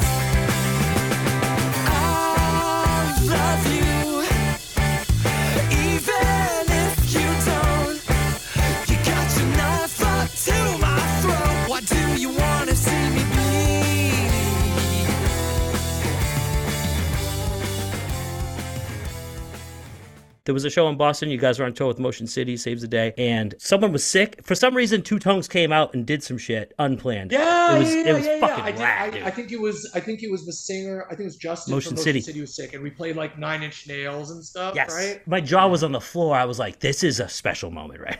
right. Oh yeah, I've had some real crazy ones like that. And the craziest one was I got sick, and it wasn't that far into our career, but I got sick on Warped Tour, and we had a different singer from every band do a different "Say Anything" song, and it was like Justin from Motion City. It was like the dude from like Norma Jean, Keith from Every Time I Die. It was like a really funny. The dude from the it was James from the Bled did Wow I Can Get Sexual too with Steven from In Berlin, like back and forth. It was amazing. That is perfect for James. All right, dude. I've taken up a lot of your time. The brilliant Max good. Bemis. Me You're a too. gentleman, a legend. I'm so happy I got to speak with you. Thank you, man. Thank you. Awesome. Thank you so much. And best of luck. Keep keep loving deeply. It's a Thank good you. call. All right, bye. Well, let me tell you this. I am shamelessly self-involved. I spend hours in front of the mirror making my hair elegantly disheveled. I worry about how this album will sell because I believe it will determine the amount of sex I will have in the future. I self-medicate with drugs and alcohol to treat my extreme social you are a faker.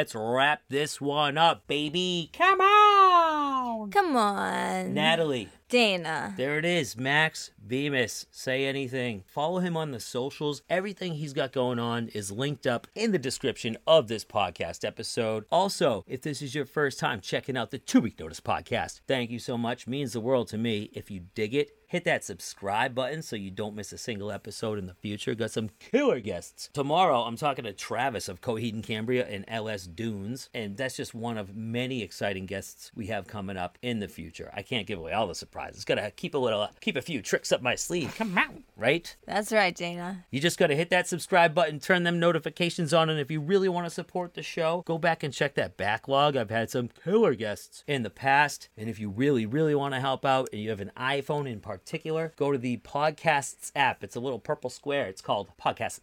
All right. Type in my show, Two Week Notice Podcast. Scroll all the way down. Give me a five star written review. If you don't have an iPhone, that's okay. Go to Spotify, hit me with five stars there. Tell a friend. Follow me on the socials. Whatever. Just support the show. It really, it's like everything to me. It really is. You work so hard.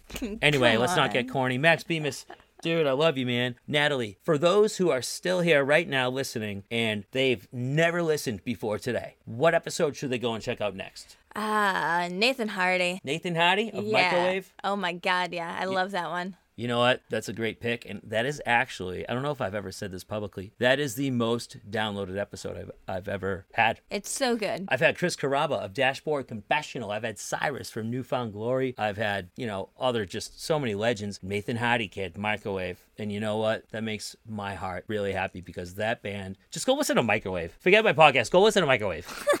and listen to Max Bemis's music. Support this man. I love him. All right, let's sign off. Until next time, I love you all. Come here.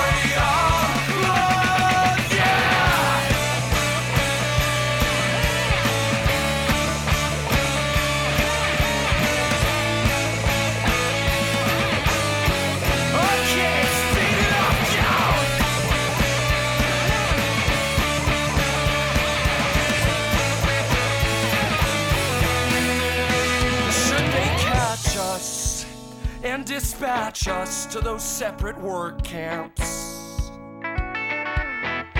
I'll dream about you. I will not doubt you with the passing of time.